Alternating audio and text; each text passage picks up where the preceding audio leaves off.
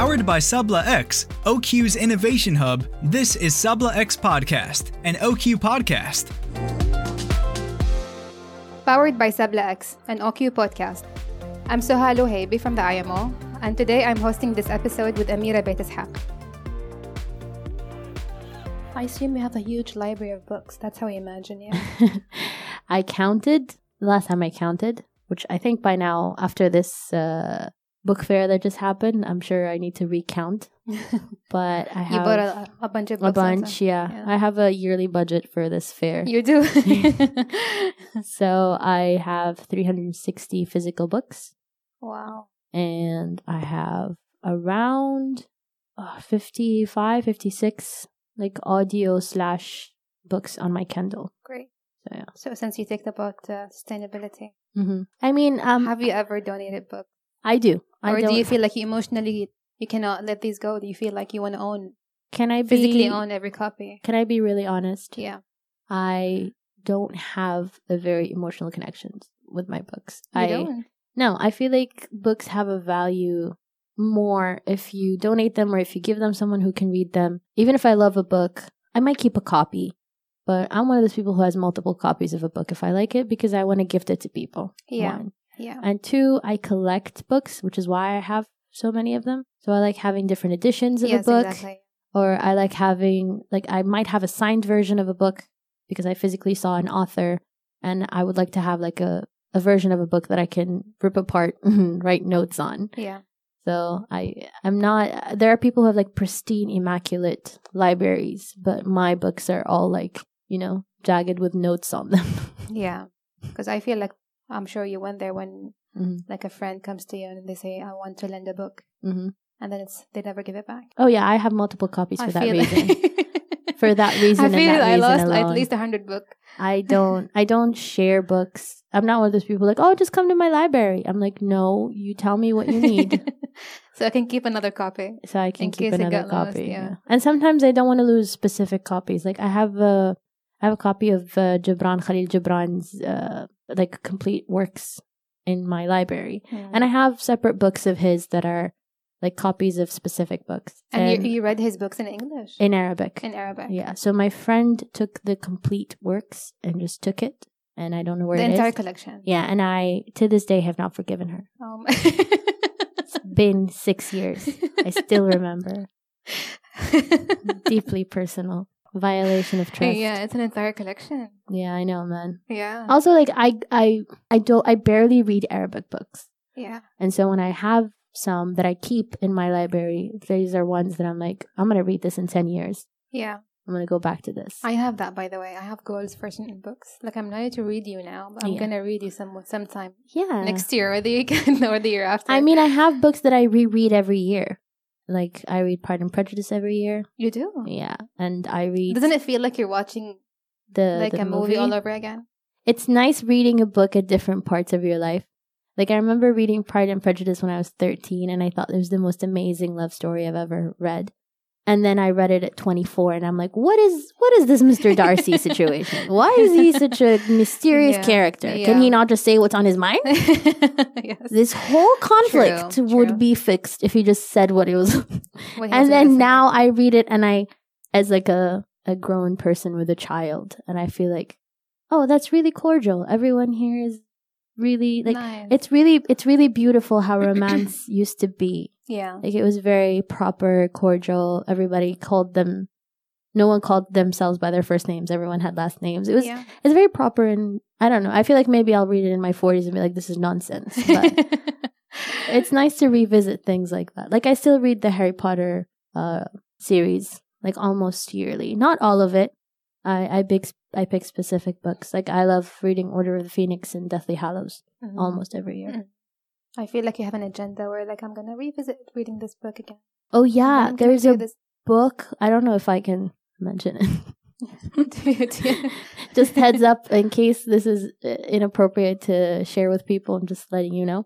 But it's uh it's called The Gargoyle and it talks about some unsavory themes, but the the core of it is like about human human torment Mm. and how your demons sometimes are the way to your salvation or like how you suffer in your life is how you become a better person. Yeah. And it's one of those books that if someone doesn't read a book, like if you don't read books, I'll recommend this book for you because I feel like it will change your mind about things. Really? Yeah. In what sense? It's it's really inappropriate, so it it, it kind of it's like a Game of Thrones situation where sometimes it's a little inappropriate that will gather a huge following, Yes. but indeed. the the core of it is really like nice.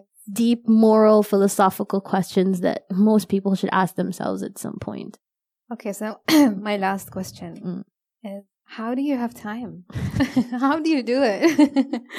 Because I know you have a full time job and Yeah. you have a kid. Yeah. And then you're pursuing uh, a hobby that takes a lot of your time. Yeah. So, how we all have 24 hours per day. so, how do you do it? Can I be real honest? Can I be a real just real real transparent? Most of my life I just kind of was you know those kids who are like crazy overachievers that's annoying. Yeah. So, like most of my life I did like in school I did like four to five activities. Like I did professional competitive swimming and I was in English club and music club and horse riding and all these things. And like was doing all like uh, the equivalent of high school, like all ilmi, so all science made all, Mhm. you know subjects. Mhm. And it wasn't enough. I always felt like I was bored.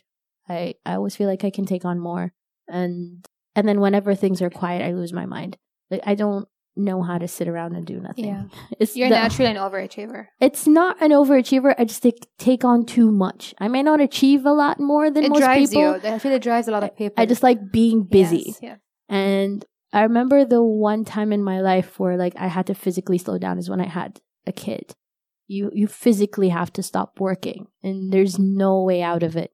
And I learned that it's nice to have peace. I, I don't lose my mind anymore when I don't have a million things to do. Mm. But the moment my kid was old enough that I didn't need to be home Around all the much? time, I kind of got the bug again. Yeah. And I was like, what am I what am I doing with I, I, I don't I don't understand how people are like, oh, I have an eight you know, I go to work at seven and I go home at three and then I'm fine for the rest of the day. Yeah. I've achieved my goal. I feel like I still have a lot another It's eight hours. Yeah, I have another eight hours in the day. Yeah. I also have like eight hours of sleep, which I don't really I'm not like a sleep person. Yeah. Me too. I'm not. I'm not. I'm really not I a don't care sleep about person. sleep. Yeah, I don't care. I about don't care about sleep. I like socializing and I like I like reading. And I always have these ideas. Like the reason why writing a book is something that I I needed to do this year was that every year at the beginning of the year I would have oh I need to write a book at some point in my life and I need to Yeah. revisit this. And every year it was it's on the top of my, you know, achievements list. And it's every at every year at some point I I write a bit and then I stop Yeah. because of the whole I don't like sharing. Yeah. And this year is kind of a turning turning point because it's actually a decade since I graduated high school, and I have a few years, so another year before I turn thirty, and that's when you kind of get all these anxieties about what did I achieve with my life. Have I done? Yeah. Yeah, and having a kid is really fulfilling, honestly. It genuinely is really fulfilling. But I always feel like when my kid like looks back on life, like I'm always impressed when I see what my parents did with their life and they had seven kids. I feel like that's the thing that I want to have with my children. I want them to be like, "How did you do it? How did you manage?" You know? Um so it doesn't stop me from from writing. But okay, so physically how do I do it? Like actually practically how do I do it? Um just breaking it down into smaller chunks. I just write almost an hour a day. Sometimes it's more.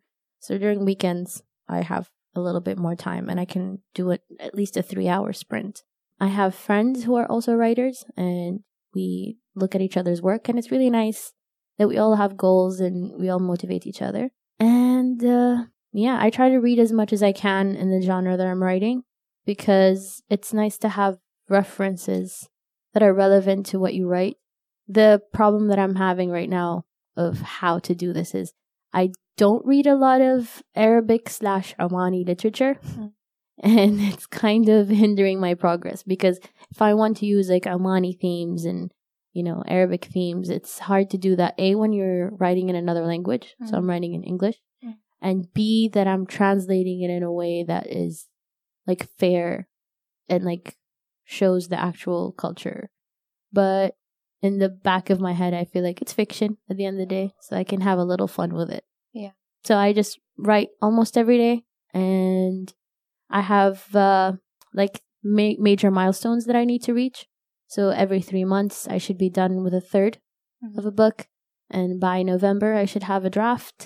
And I have um, so uh, what I what what route I'm taking with inshallah with my publishing journey is I'm going like traditional route. So I'm finding an agent. Uh, last last March, wait, Last Feb. last Feb, this Feb. Yeah. Um, I spent two days in the Emirates Literature Festival, and I met with agents, and I showed them a sample of my work. Yeah, and we How had uh, pretty good actually. They were like really interested and intrigued. They gave me a lot of good pointers.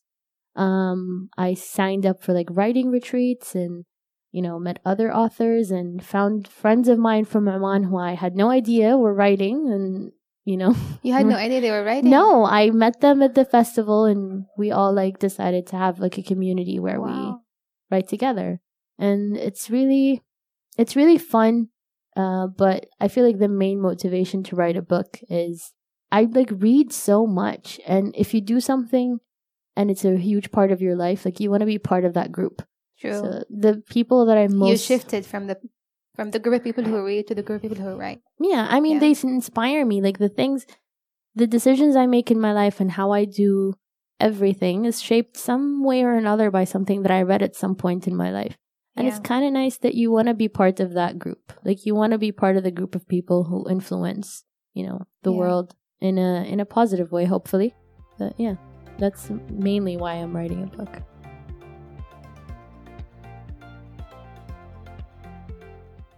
So, what's your message to the generations that are coming?